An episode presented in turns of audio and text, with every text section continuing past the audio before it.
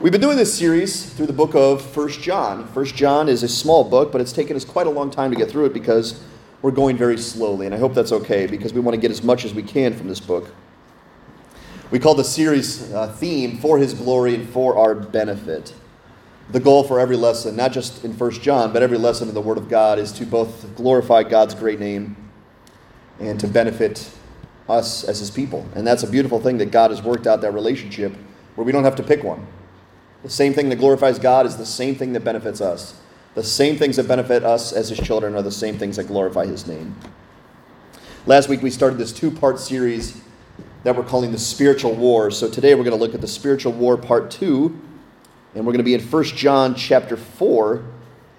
Look at it verses 2 to 6. 1 John chapter 4, verses 2 to 6. Before we get to the scripture here, New, New Hampshire. We live in New Hampshire. It has a slogan. What is the slogan for New Hampshire?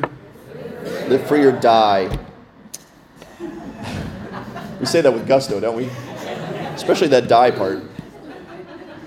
Well, I wondered what it would be like if the North Country had their own slogan. Not just New Hampshire, but the North Country part of New Hampshire. What if the North Country had their slogans? I'm going to give you 10 slogans, potential slogans for the North Country. If you like any of these, you take them right to the town, okay? You let them know that we all voted and this is the one that we should go with, okay? Potential North Country slogans. If you guys like, like these, we can get behind these, okay? I'm to look at 10 of these. Number one, beware falling old men's faces. That's, that's kind of sad. That's not exactly what we want representing ourselves. How about this? Number two rivers, mountains, and notches. Oh my. Does anyone get that? What's that from? What is it from? Wizard of Oz. Good job. That's right. How about this? Number three moose crossing. Ha! Just kidding. Because that's really what all the moose crossing signs are saying. There's no moose.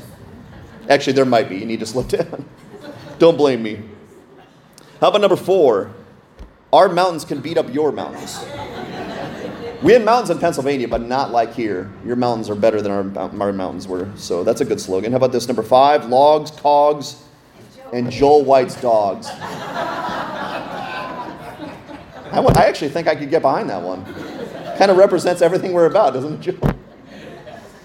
How about number six? We like our mountains tall, our summers short, and our candy counters long. That's right. Shudders.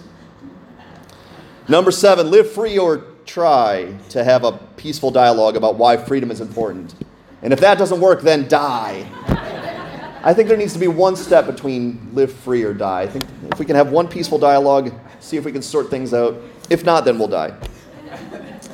How about this one? Number eight. Welcome, Flatlanders. We hope you enjoy your visit, but don't consider moving here because you'll never really belong. And I'm saying that with a tear rolling down my cheek. I'm a flatlander, but I live here. My family lives here. I've had a daughter here. Still not a North Countryman. What will it take? Number, number nine, don't like it here? Take a hike. It could be nice, it could be mean, we're not sure. Take a hike. We think by taking a hike, you'll end up liking it here. And number 10 slogan for the North Country After fall is over, please leave us alone. Come on. I shouldn't be hearing sighs during the icebreaker. Come on, that's clever. Leave us alone. Leave us alone? Yeah, I could have gone that direction. I like the subtlety of leave, though. I feel like you could pick that up better. Well, today we're going to talk about four, three signs. We are. We're going to talk about three signs from 1 John as we look at the spiritual war part two. If you have your Bibles, join us over there. I've encouraged you along the way to read 1 John once a week. Every week, if you're able to, read 1 John. I believe that's going to be a ministry to you. I don't say that just to have you home, have, uh, be able to give you homework. I say that because I believe it's going to bless you. If you haven't started that practice, please start that as soon as you can. It has benefited my soul, even as, as I prepared to teach. Reading through 1 John has been a benefit for me. Let's read our passage today. It's 1 John 4, verses 2 to 6. Listen to the word of God. John says this By this you know the Spirit of God. Every spirit that confesses that Jesus Christ has come in the flesh is from God. And every spirit that does not confess Jesus is not from God. This is the spirit of the Antichrist, which you heard was coming and is now in the world already. Little children, you are from God and have overcome them, for he who is in you is greater than he who is in the world. They are from the world, therefore they speak from the world, and the world listens to them. We are from God. Whoever knows God listens to us. Whoever is not from God does not listen to us. By this we know the spirit of truth and the spirit of error. The Word of God. I've also encouraged you when you're reading through a book is to consider the context. Remember where you are coming from so that you, it helps you understand where you're going to. And so let's do that as well. Let's remember the verses from last week as we talked about the spiritual war, part one. And let's remember what John just told us about obedience, because the two go hand in hand. He said this in 1 John 3, the end of 1 John 3 Whoever keeps his commandments abides in God, and God in him. And by this we know that he abides in us, by the Spirit whom he has given us. Beloved, do not believe every spirit, but test the spirits to see whether they are from God. For many false prophets have gone out into the world. So, again, we need to make sure these two hold hands. These passages are meant to go together. Our three point outline today is this the sign of our helper, number one. Number two, the sign of our enemy. And number three, the sign of our victory. We're going to find these right from the Word of God. So follow along as we go here. Number one, the sign of our helper. It's right there in the text. Before we get there, though, did you, if I asked you what is the best invention over the last 500 years, what would be your answer? Well, I decided to look that up on the internet and see what their idea of the best inventions ever were. Uh, number one, actually, these two came together in the second century paper and the compass. Now, any of you guys who hike, you probably still use a compass, right? I use paper almost every day of my life. So those inventions are still blessing us. Those are long term helpful inventions.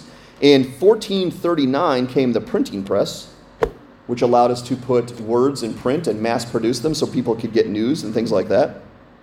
In 1712, the steam engine, well before the car, came and allowed us to transport and, and, and travel at high rates of speed. In 1876, the telephone came along, and that one, of course, is still blessing us every day of our lives. In 1877, the phonograph. Anyone have a phonograph?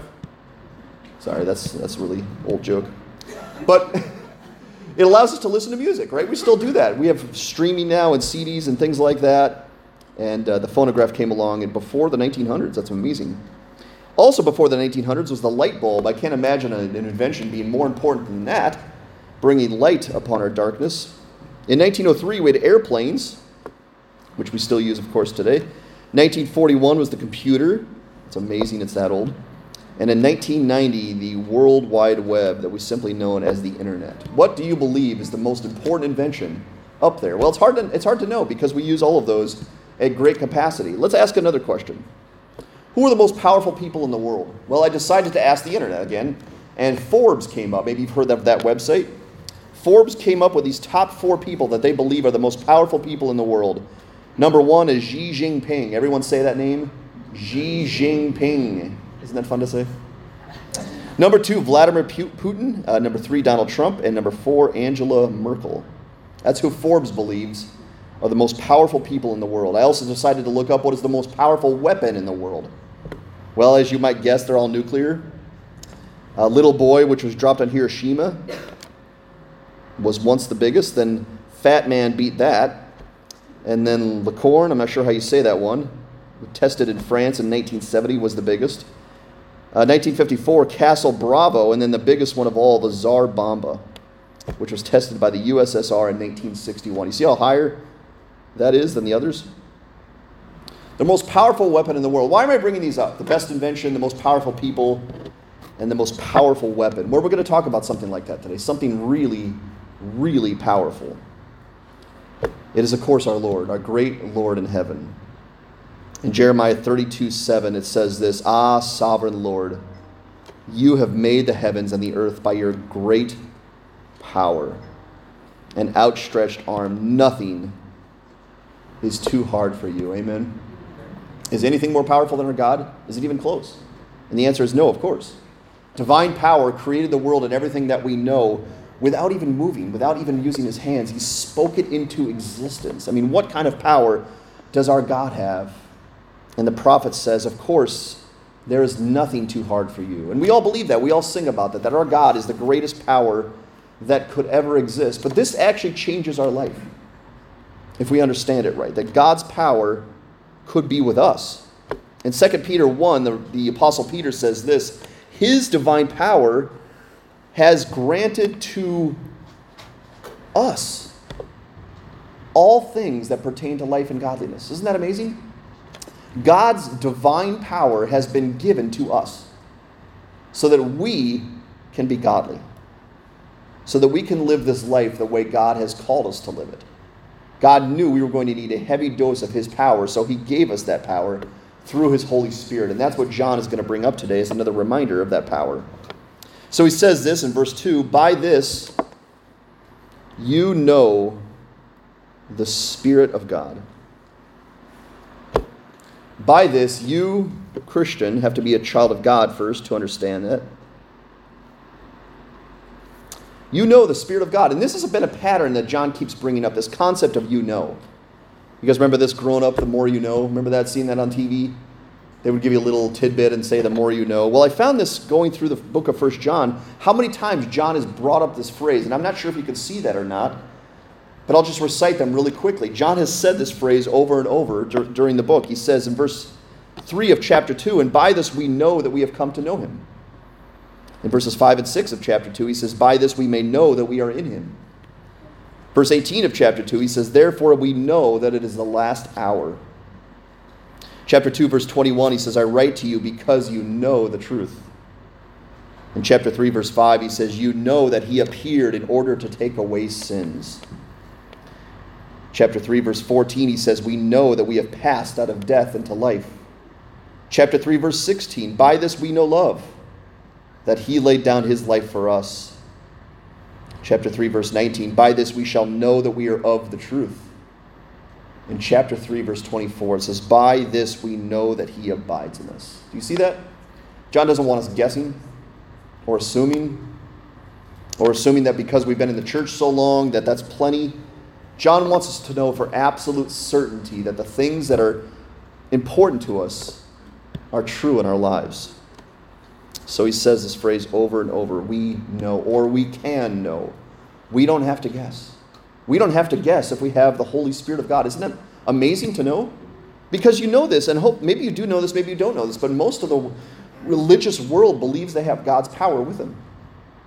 Most of them know that. Most of them believe that. That God's power is with them to do what they are trying to do. But the answer, the sad answer to that question is many of those people are deceived. And they haven't tested it like John wants us to test it. That do we actually have God's power in our life, or are we just saying that we do? Because it's easy to say that you have the Holy Spirit, it's another thing to prove it. And John doesn't want us to just say it, he wants us to know it and then to prove it. Because that power is going to change life, our life and those around us. So he says, By this you know the Spirit of God. And this is how you know. Every spirit that confesses that Jesus Christ has come in the flesh is from God.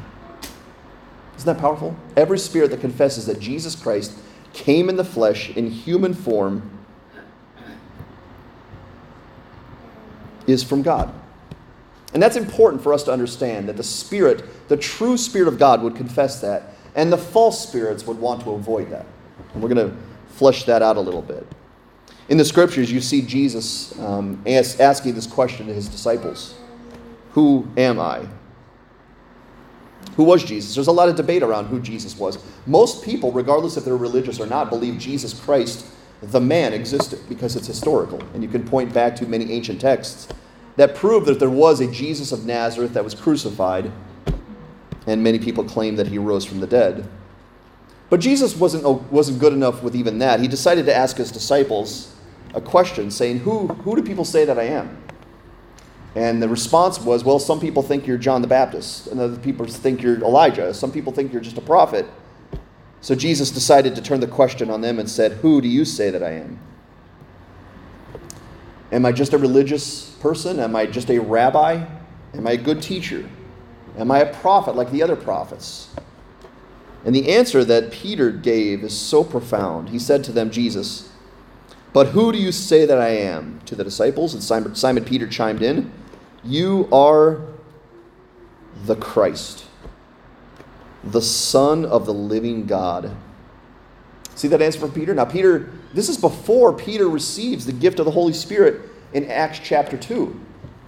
But something had been made abundantly clear to Peter that he was before the Son of God. He was ministering alongside of the Messiah, the Christ, the long foretold Messiah.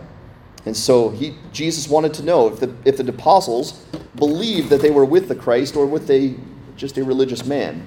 And notice Jesus' answer back to Peter. He said, Blessed are you, Simon Barjona, for flesh and blood has not revealed this to you, but my Father who is in heaven. The word is manifest. And we talked about this several, several studies ago about how Jesus manifested himself to the world. He did it through miracles, he did it through his own teaching, he did it by rising from the dead. Jesus did it so many ways so that it was clear and obvious to those who were around him that he wasn't just a religious man, he was the Christ. He was the Messiah. He was the Savior of the world. He was the Son of the living God. And Peter knew it. And Jesus said, Blessed are you, Peter, for you know it, because my Father has revealed it to you. Has he revealed it to you? That Jesus is the Christ? I'm guessing he has because you're sitting here. But that's a question we need to pose to ourselves. And this is all over the scripture. If you don't understand that Jesus is the Christ or the Messiah or the Son of God, just simply open the Bible and the Bible will make it very, very clear to you. John, the same person who's writing our book, First John, in the Gospel of John, referring to who? When he says the word, he's referring to Jesus. He says the word, Jesus, became flesh. Now you have to understand, Jesus in heaven was not flesh. Okay? He was spirit, just like our God is spirit. But when he came to this earth, he did something remarkable. He put on flesh. He became human. He became physical so that he could dwell with physical and minister with physical and eventually die for those who are physical. And he says he made his dwelling among us. In fact, you remember the name Emmanuel? How do you spell that? Should probably test that before I write it. What does that name mean? Who knows what Emmanuel means? God with us. Not religious man with us, not pastor with us, not rabbi with us, God with us. That's the name Jesus. That's what his name means. God is with us. And John says, We have seen his glory, the glory of the one and only Son who came from the Father, full of grace and truth. Is there any doubt in your mind, sitting here today, that Jesus is the Christ? Any doubt at all? That he's the true Son of God. He's the only begotten Son of God. He's the Messiah, the Savior of the world. Is there any doubt in your mind? Because there doesn't have to be. You could be absolute sure of that sitting here today, and that's the goal. In fact, God Himself declared from heaven at least two occasions that we know of this beautiful, powerful phrase This is my beloved Son, with whom I am well pleased. Listen to Him. Notice there's not a comma. Listen to Him and to John and to Peter and any rabbi, anyone who says they're a good teacher, any pastor. He said, No, no, no. This, the Christ, my Son, is my beloved Son. Listen to Him. He stamped Jesus above and beyond any other religious person, saying he is the Christ and he is the Messiah of the world. So John says, By this you know the Spirit of God. Every, every spirit that confesses that Jesus Christ has come in the flesh is from God. And that's very important for us to know because we live in a spiritual influenced world, don't we? The spiritual realm and the physical realm are very close to one another. Now, the spiritual realm is mysterious. We can't reach out and touch it like we can the physical world. But the spiritual world is all around us. And I said, if you ever doubt that, just walk around Littleton, walk around the bookstores, and you'll see the spiritual realm all around us. People are tapping into the spiritual realm.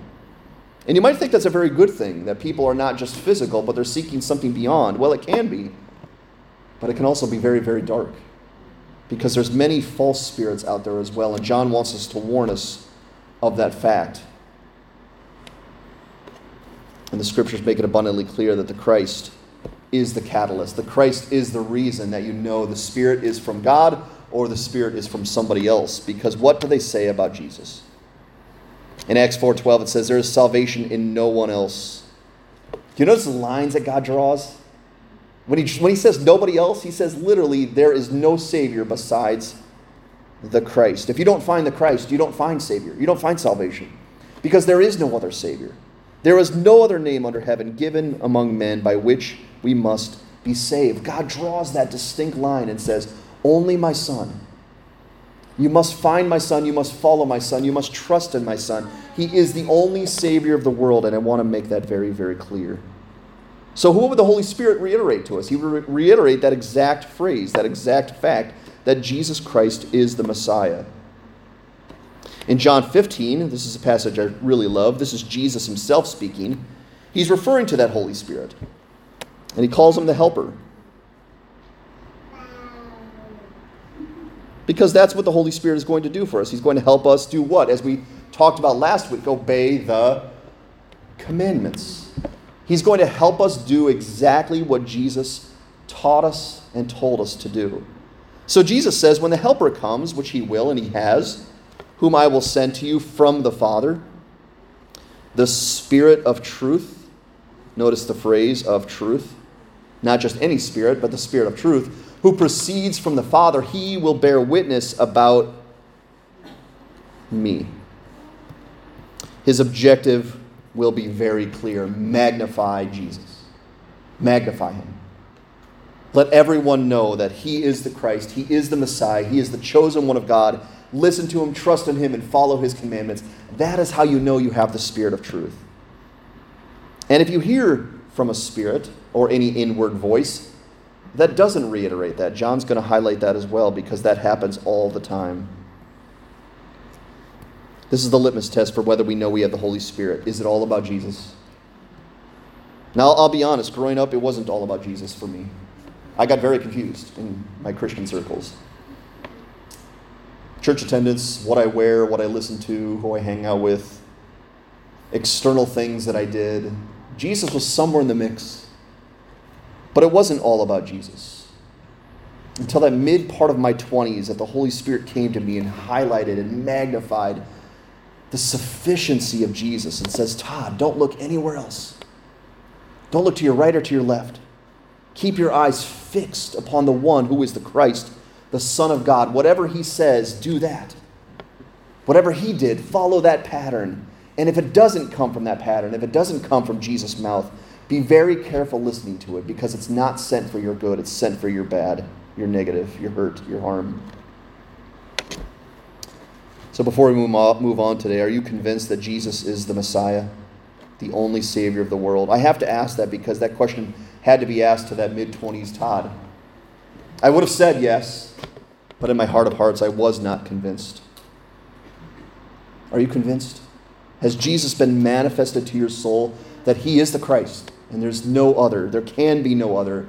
And that if anyone tried to talk you out of the Christ, you could not be talked out of it because you know Him.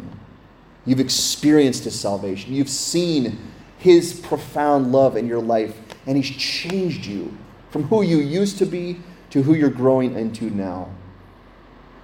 That's important. In fact, it's crucial for what John is about to tell us. Because if that is not established, then everything else is going to fall as well. Let's talk about number two, the sign of our enemy, because there, there is an enemy, and we need to be very clear that there is an enemy, and we will. Um, we live in Red Sox land, so um, little funny story. I, I grew up not cheering for the Red Sox because I didn't live in New England. I cheered for somebody else. And when I first visited Littleton, I had that someone else's hat on my head. Not a good idea. I was walking around Littleton getting some snide looks and remarks because I looked like the enemy, right? And this is not, of course, the enemy we're talking about today, but we know what enemies are, right? Enemies are on the other team. Enemies are the ones that are our rivals. We're not talking about sports or anything physical. We're talking about something spiritual and something, honestly, we can't even see. The worst kind of enemy is the one you can't see. Isn't that correct? No matter how big and scary the enemy is, if you can see that enemy, you can possibly do something about it. But what about the enemies you can't see? What about the ones that are hanging around in the spiritual realm and doing their work behind the scenes, behind the curtain? That's a much different foe. A, they're really smart. B, they've been around a long time. C, they've done their homework and they've learned us. They've learned what our weaknesses are, what our traps are, and they've, they've done their best to help us walk into those traps. And John doesn't want us to fall into those traps because falling into those traps could be absolutely catastrophic for our souls. So John's going to help us understand this because he says this every spirit that does not confess that Jesus is from God. This is the spirit of the Antichrist. Notice there's no third option. The spirit that confesses that Jesus is the Christ is from God. The spirit that does, that does not confess Jesus is not from God. In fact, this is the spirit of the Antichrist, which you heard was coming and now is in the world already. Now, the physical Antichrist, we're not sure if he's in the world already. He has not been manifested to us yet. But the spirit of the Antichrist certainly is. And he has been for many, many decades and centuries. The spirit of the Antichrist is all around us, simply trying to distract and deter us away from the one who is the true sovereign Messiah in Christ. And he's been around a long, long time, and his, his goal is very, very obvious make less of Jesus and make more of everything else. Who is this Antichrist? Well, you come to 2 Corinthians 5, and the Apostle Paul, zoom in here a little bit. He says this Who is the liar but he who denies that Jesus is the Christ? Of course, there's many lies we can be told, but what would be the one primary lie the Antichrist would want to say to us? Jesus is not the Christ.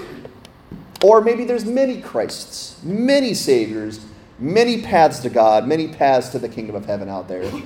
Find yours, I'll find mine, we'll all get there our different ways. That's what the Antichrist would say, because he is the father of lies he who denies his Father and the Son. Because you have to understand, if you deny the Son, you deny the Father who sent the Son. They're a package deal. You don't get God without Jesus. And if you have Jesus, you get God the Father as well, because God the Father is the one who sent his only begotten Son to this world so that those who believe would not perish, but would have everlasting life. That was God's plan.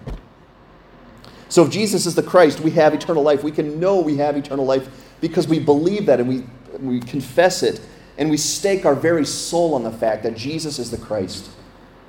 But the Antichrist, he wants to slide in and say something different.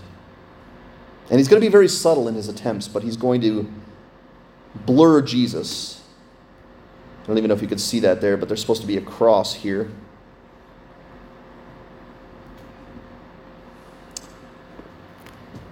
The Antichrist, the spirit of the Antichrist, wants to blur the Son of God.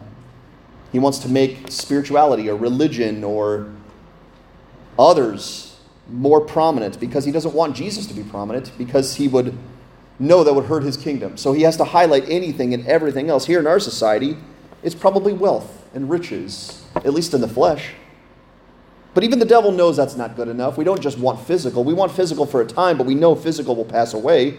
The smart ones of us at least know that. So we need something beyond the physical. We need something in the spiritual realm so that we know when the physical passes, we have something else to fall back on. And the devil knows that, and he's already thought of that. So he's going to send forgeries, fakes to us, to our souls, to our minds, to help us see that possibly Jesus Christ is not as important as the Word of God says that he is. The question I have is that when I read this is going, why is that the thing? If, if the spirit of Antichrist comes and speaks to our mind and to our heart, why is this the one thing that he wants to work on? Why deny that the Christ came in the flesh? It's a good question, right? Why is that the lie that he wants to tell us? That Jesus Christ did not come in the flesh. He could tell us a thousand things to get us off track, but that's the one that John says he's going to focus on. Well, if you think about it, it doesn't take too long why he would want to undermine that one truth. Let's work through a couple reasons. Number one, it's the foundational truth for the gospel. If Christ does not come in the flesh, then there is no Savior. We're on our own. And if we're on our own, then we have no foundation. I actually found a house on the internet. I don't know what is going on there, but that is a bad idea. And I don't even know how to build, guys, but I'm looking at that going, that is a bad idea. Um, putting your house on cinder blocks or pallets or whatever it is, probably not going to go well, okay? Now, that's a beautiful looking house, but without the foundation,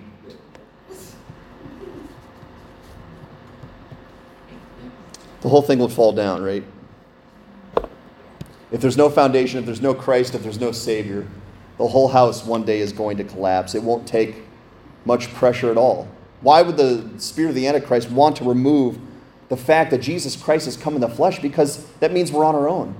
We have no foundation. We could build a beautiful, glorious looking house, but when the wind comes and the weather comes and the storm of God's wrath comes, what's going to happen to that house? It's not established on truth or righteousness or forgiveness. That house is going down. And that's exactly what the spirit of the Antichrist wants to have happen. On the last day, we stand on nothing. We're on our own. We're on our own merits, our own doings, our own religious activity, and we have no Christ beneath us. What's going to happen to houses? That house, when it, happen, when it happens on Judgment Day, every single house that is not founded upon the Christ is going to collapse. And Jesus himself, in the Sermon on the Mount, told us that. The one, the wise man who built his house upon the rock, the weather and the wind will beat on that house, but it will not fall because it has been founded on the rock.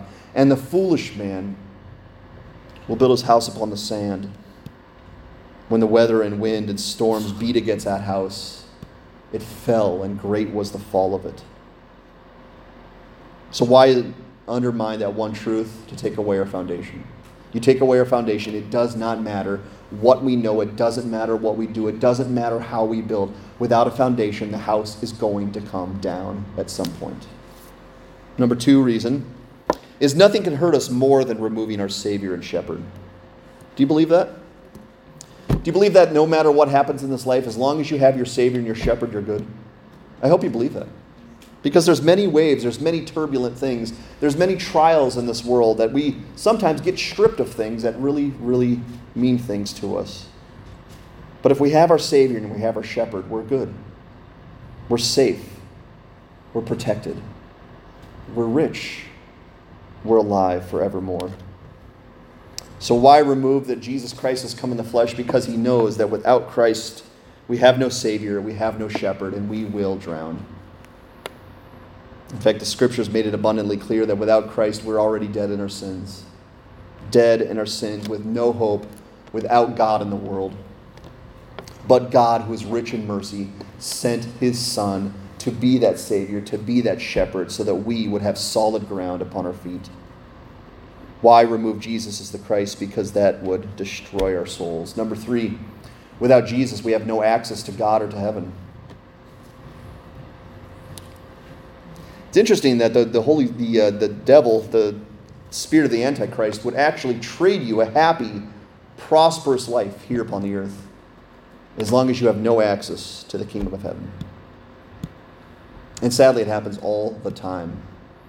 The devil, the spirit of the Antichrist, will highlight riches and value of, in this world, and he will devalue what's really valuable on the other side, which is entrance to the kingdom of God.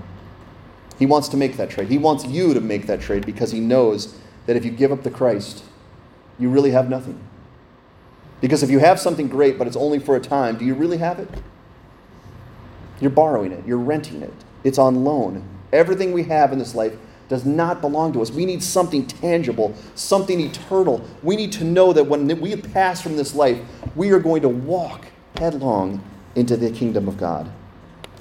And only Jesus, he said it in John 14, 6, I'm the way, the truth, and the life. No one comes to the Father except through me.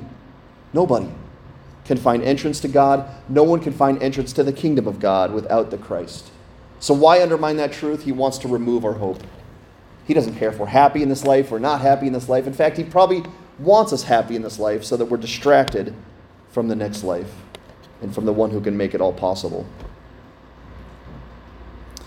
So, the apostles in the New Testament had to spend a lot of time on this concept that Jesus Christ was someone very important Paul himself says we're built on the foundation of the apostles and prophets with Christ Jesus himself as the chief cornerstone.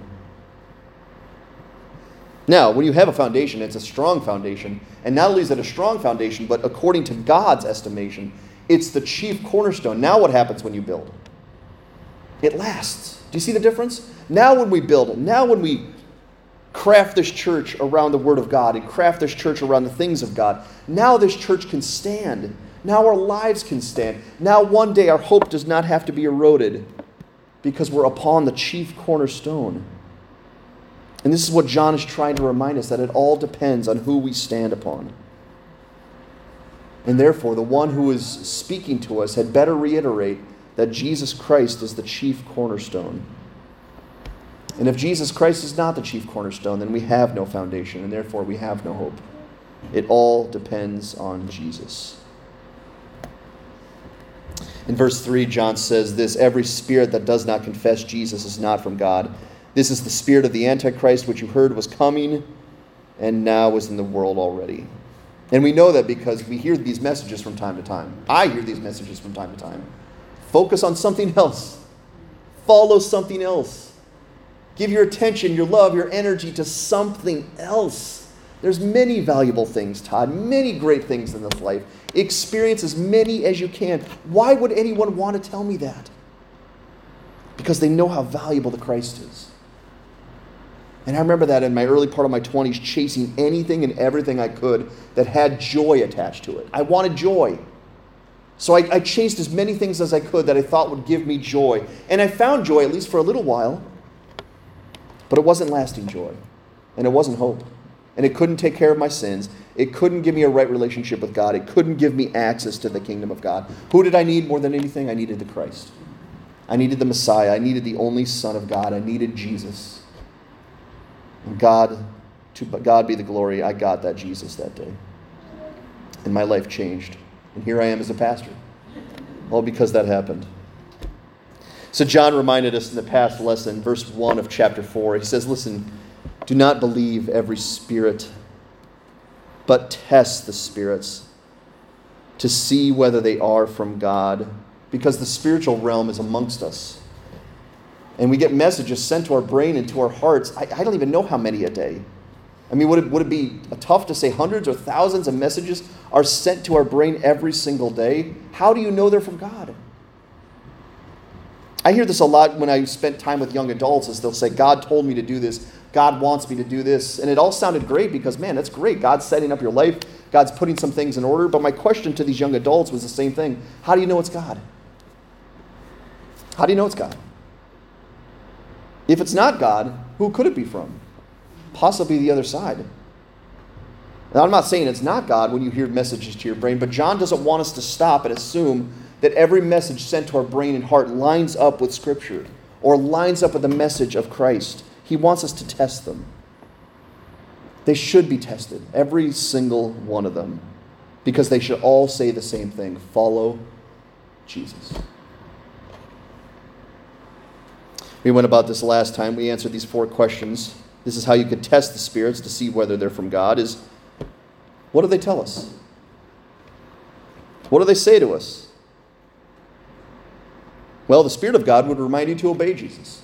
That's incredibly important. Number two is how do they speak to us? Do they speak order into our life or confusion into our life? Because the Holy Spirit would speak order into your life. He would structure your life. He would, he would let you understand the scriptures clearly, abundantly, so that you could follow them uh, clearly and abundantly. Number three is where do they guide us? Because the Holy Spirit of God would always, always, always beckon us forward. You're not there yet. Keep going.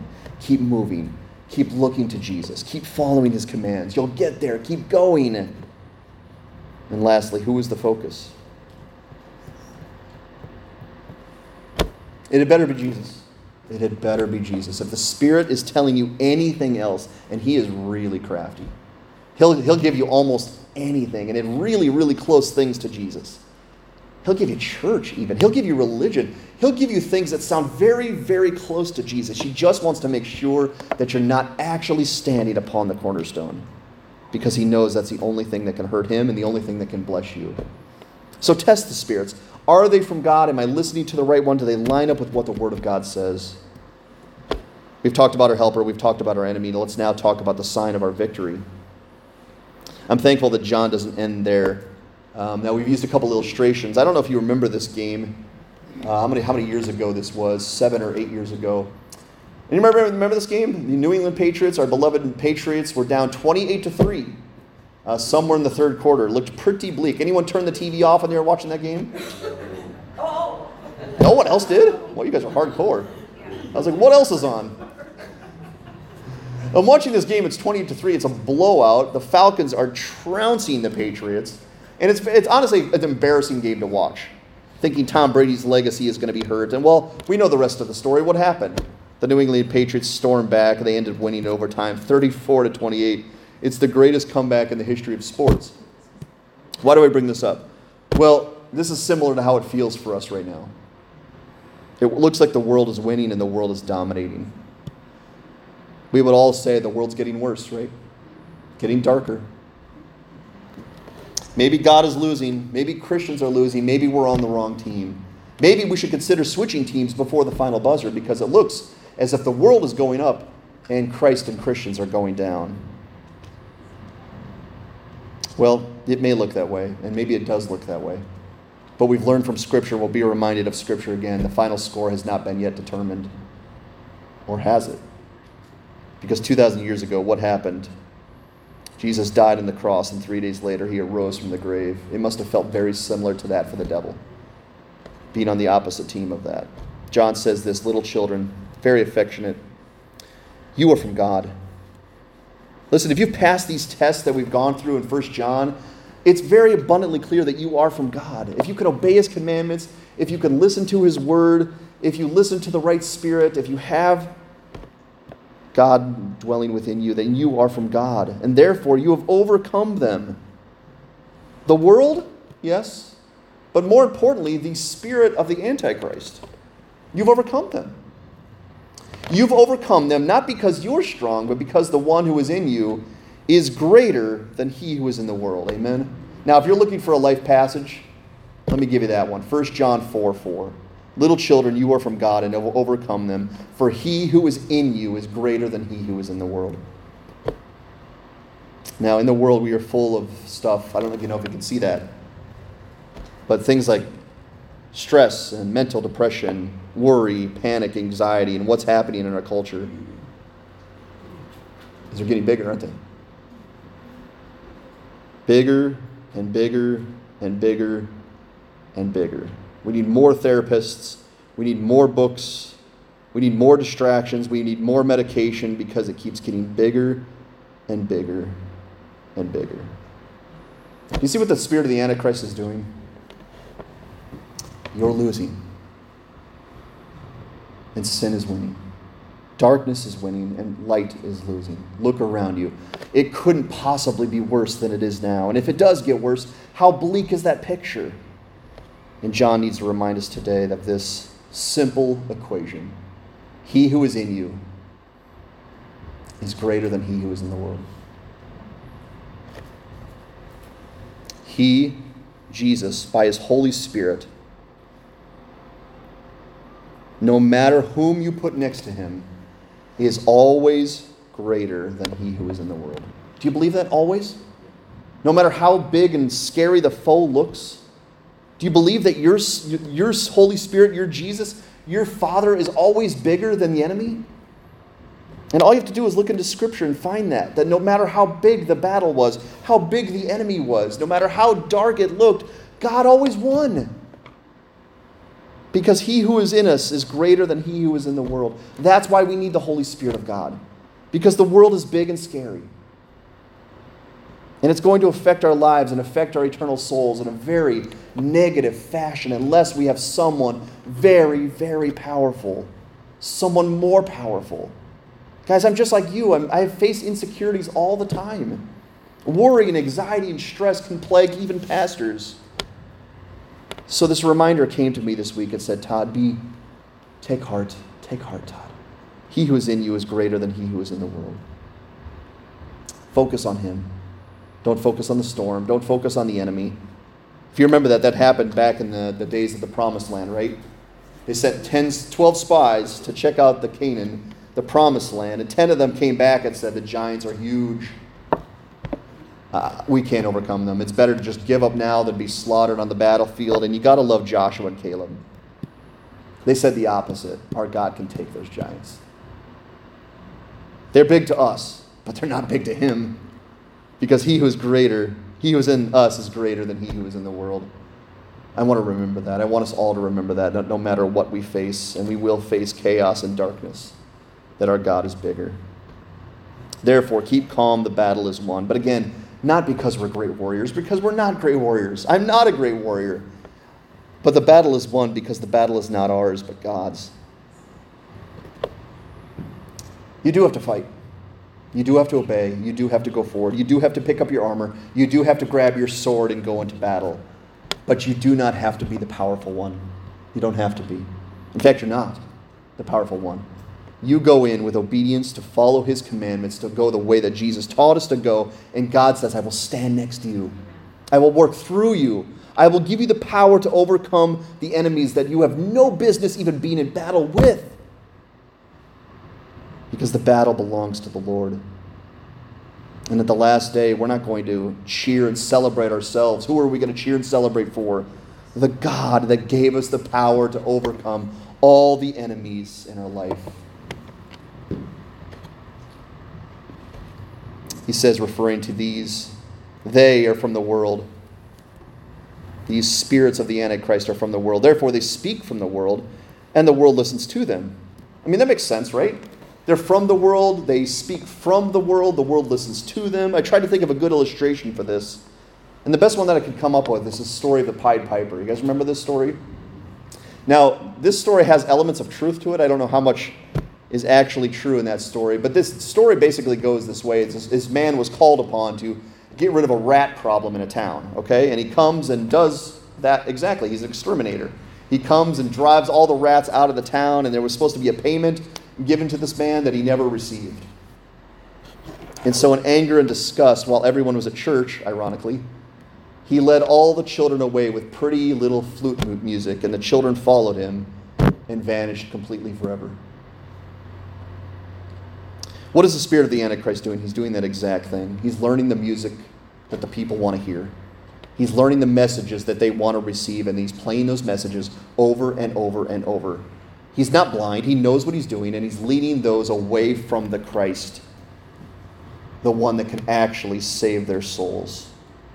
And John doesn't want any of us to fall victim for this Pied Piper because he's definitely around today. And he's sending messages just like this. And we love these messages. They sound so good to our souls. You only live once, live it up. Experience anything. Have a bucket list. Just go out and experience as many great things as you can before you die because once you're dead, it's over. Is that true? No, it's not true. Once you're dead, it's not over. Nothing is wrong if it feels good? Really? It's not true, is it? Lots of things that feel good are wrong. And this one is very classic today. Be your own God. Be your own God. Imagine that going into the battle, and the only one that you can rely upon is yourself. No one bigger, no one stronger, no one sovereign. It's you and all the dark enemies before you. That is a terrifying concept. But they sound good to the ears, don't they? And the spirit of the Antichrist wants to send you as many messages that sound similar to that because he wants to drive you away from the one who is truly powerful. Now, we need to be careful here because we, we can start listening to this passage and go, yes, we're right and the world's wrong, na na na na na na. That's not what John is doing, right? Because he's also reminded us that we're lights in the darkness. And that the point is not to, to gloat over the world and say, you're wrong, we're right, no matter what your policies are, our, our ones are better than yours. That's not the point. The point is for us to take that message of hope to the darkness around us and stand confidently in the darkness with the light of Jesus Christ because we have the victory. We have the salvation and we have the hope that the world believes they have and they desperately want, but they don't know it yet. And I just want to remind us of that, that this is not about pride or arrogance, it's all about humility and love. John says this finally in verse 6. He says, We are from God. Isn't that beautiful? We are from God. Regardless of where we live, or if you're a flatlander or a true North Countryman, you are from God. We all belong to God. If we're in Jesus Christ, I'm from God and you're from God. In 1 John 3 1, John said this to us See what kind of love the Father has given to us, that we, sinners, broken, desperate souls, should be called the children of God. And so we are. We've been adopted into God's family because of His great love, not because we deserve it but because he is so merciful and so kind. So John says, We are from God. Whoever knows God listens to us. John was an apostle. John is speaking a Christian message that Jesus himself spoke. And he's saying, Listen, whoever is of God is going to take this message from God's word and hold it in their hearts very closely because it came from God himself. Whoever is not from God does not listen to us. It'll be foolishness to them. That's another good test. If you walk out of there and go, blah, I don't know what that guy was talking about, but it's not important. That's something to be careful about because you might not be from God. Because this message comes right out of the mouth of God's Holy Spirit in Scriptures. And John says, By this we know the spirit of truth and the spirit of error. By this we know. What does it say about Jesus? This world that we live in, sadly, is rejecting Jesus at a rampant rate. They're finding their own way. They're finding their own way to live their life. They're finding their own way to spirituality. They're finding their own way to God. They don't need someone who lived 2,000 years ago to do anything for them, so they reject the one who could be their cornerstone. And this happened in Peter. Peter said this about, sadly, the Jewish people of his day was saying, listen, they were kicking Jesus aside like he was a pebble in their shoe, when in all reality, he was the chief cornerstone of their lives. They could have built and stood upon them for the rest of eternity, but they kicked him aside like he was nothing valuable. The world is doing that right now, and it's devastating because it's the one who came to save them and to love them forever. But something is also happening that Christians are under attack. Now, they are somewhat in the North Country, and they will be probably more so in the future. But all around the world, all around the world, Christians are under heavy, heavy persecution because they say Jesus is the Christ. Jesus is the Christ, and there is no other. And there's a very strong line to draw within a, in a society and a community that doesn't believe that. But once we draw that line, we draw it firmly, and we are now susceptible to harm. But John wants us to know that just because Christians are persecuted doesn't mean we're losing. In fact, it's a sign of victory. Because why would the spirit of the Antichrist have to attack us? Why? Why would he have to send so many? I have to tell you, as a pastor, I face, I face so much of this inward persecution, this inward mind attack. Why would he have to attack me? I'm nobody. I'm a simple pastor in the North Country.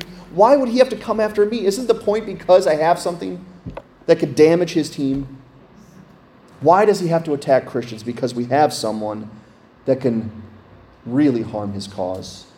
It's the Christ, the Messiah, the Son of God. So John says, We are from God. Whoever knows God listens to us. Whoever is not from God does not listen to us. By this we know the spirit of truth and the spirit of error. Truth or error, and there's nothing in between. Remember when John said, Love like Jesus? Otherwise, you're like Cain. Remember how there was like no middle ground? It's like, can't there be something in the middle? Can't it be kind of truth? John says, No, you're either listening to truth or you're listening to error.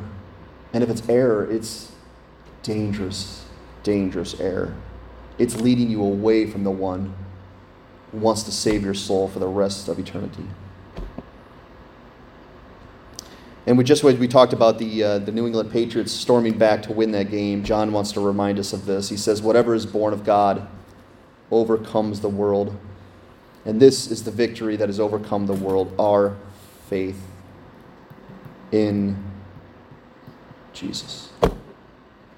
Again, not because we're strong, not because we're smart, not because we went to school, not because we listen to sermons, but simply because our faith is upon the object of the one who is the true Son of God, the most powerful being in existence. He's my Savior. He's my shepherd. He's my Lord. He is my friend. He is the one who fights battles for me and through me. The reason that I have overcome the world and overcome all the antichrists of the world is simply because I'm with Jesus. And at the last day, that's all that matters is who are you with? Who did you listen to? Who did you structure your life around? Who did you stand upon? It has to be Jesus. Not just because your voice tells you, but because we can look at your life and see that your life matches up. The same things that you're producing are the same things that Jesus produced. The same things that came out of Jesus' mouth are the same things that are coming out of your mouth. If there's no similarity, we need to be worried that possibly we don't have the Christ like we think we do. In every one of these lessons, we find something that glorifies God and benefits our soul, and today is no different. God is glorified when we recognize that His plan has always been right, and we submit to that plan with our lives.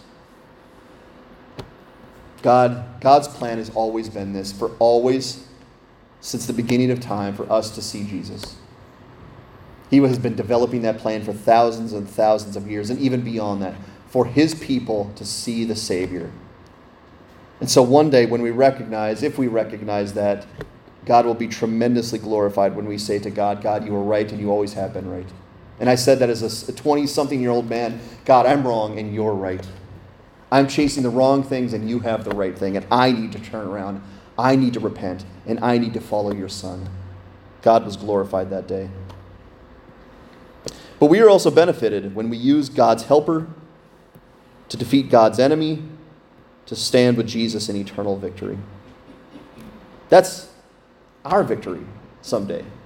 That's not something we just watch on a TV screen going, wow, what a beautiful thing to, to witness. We get to stand in victory someday. We get to side with Jesus Christ. We get the gates of heaven to open for us on the last day when God invites his people into his house forever. That's our victory. So we're benefited when we use God's helper, his Holy Spirit, to defeat that enemy and to stand with Jesus in victory. Well, what's the point of today? It's very simple. Our enemy is real and determined to defeat us using lies and deception.